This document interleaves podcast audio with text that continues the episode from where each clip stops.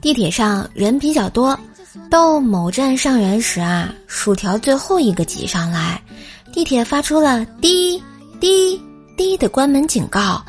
薯条左看了看，右看了看，然后退回了站台，眼睁睁的看着地铁门关门后缓缓离去。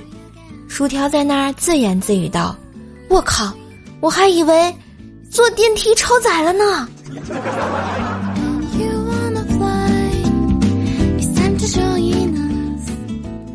现在啊，骗子越来越多。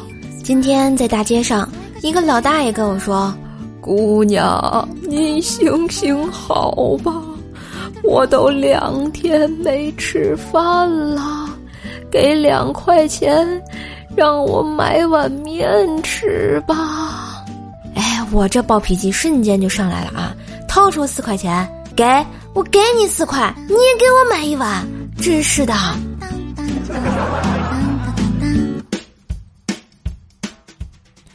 话说呢，我们思南哥哥啊，以前是在厨房工作的，只要不忙碌的时候，经常自愿呢去帮洗碗阿姨洗碗。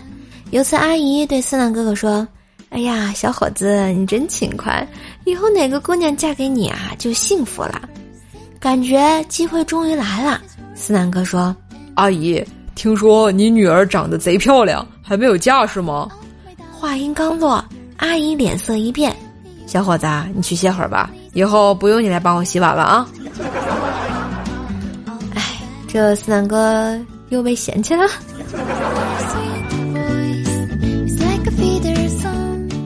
话说啊，冰棍嫂怀孕的时候呢，每天早上起来都会有恶心想吐的感觉。今天早上啊，冰棍嫂拿着镜子梳头的时候，忽然就捂着嘴想吐。冰棍哥说。哎呀，媳妇儿啊，你这长相自己都恶心，让我们怎么活呀？冰棍儿，你丫的，有本事别跑！啊！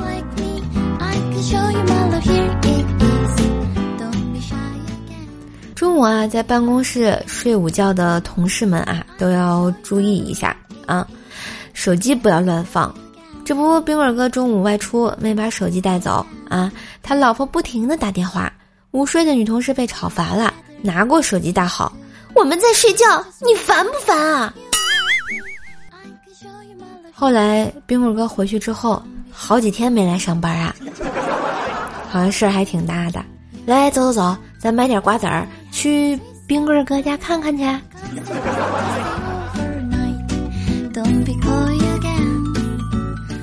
昨天啊，我妈买了一只母鸡，还没来得及杀，就放在厨房里。结果他刚刚竟然下了一颗蛋，竟然下蛋了！我的天哪！于是啊，我跟我妈一致决定再多留他几天性命。然后我妈就对我进行了现场教学：“闺女，你看啊，在关键的时刻送礼多么重要啊！”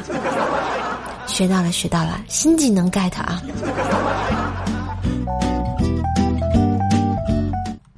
前两天带媳妇儿去摘荔枝。路经一个荔枝园，老板是个大叔，篮子都是刚摘下来的荔枝，价格牌写了“妃子笑”，每斤十二元。我就问：“自己摘可以吗？”老板说：“可以呀，每斤十八。”我不解：“帮你省了人工费，咋还贵了你啊？”老板指了指媳妇儿对我说：“小兄弟啊，就像相亲，自己摘的就像自由恋爱，喜欢哪个摘哪个。”你这媳妇儿就是你摘的假品啊！这时候，只见媳妇儿笑吟吟的拉着我就往园子里走，还嘀咕道：“今天啊，哪怕一百八十块钱一斤也得摘。”哎，所以干销售的同学们啊啊，都学着点啊！多么生动的营销课啊！我都不收你们费的。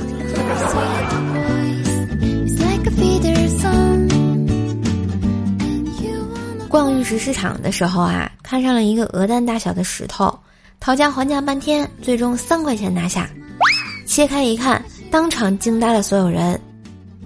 糯种、满色、正阳绿、六分水儿，没有一丝铝裂，唯一的缺点就是有点酸。老板说这也正常，缅甸的猕猴桃就是这个味儿。你过来，你告诉我这玉石市场上是怎么卖水果的啊？说出来，我保证不打死你啊！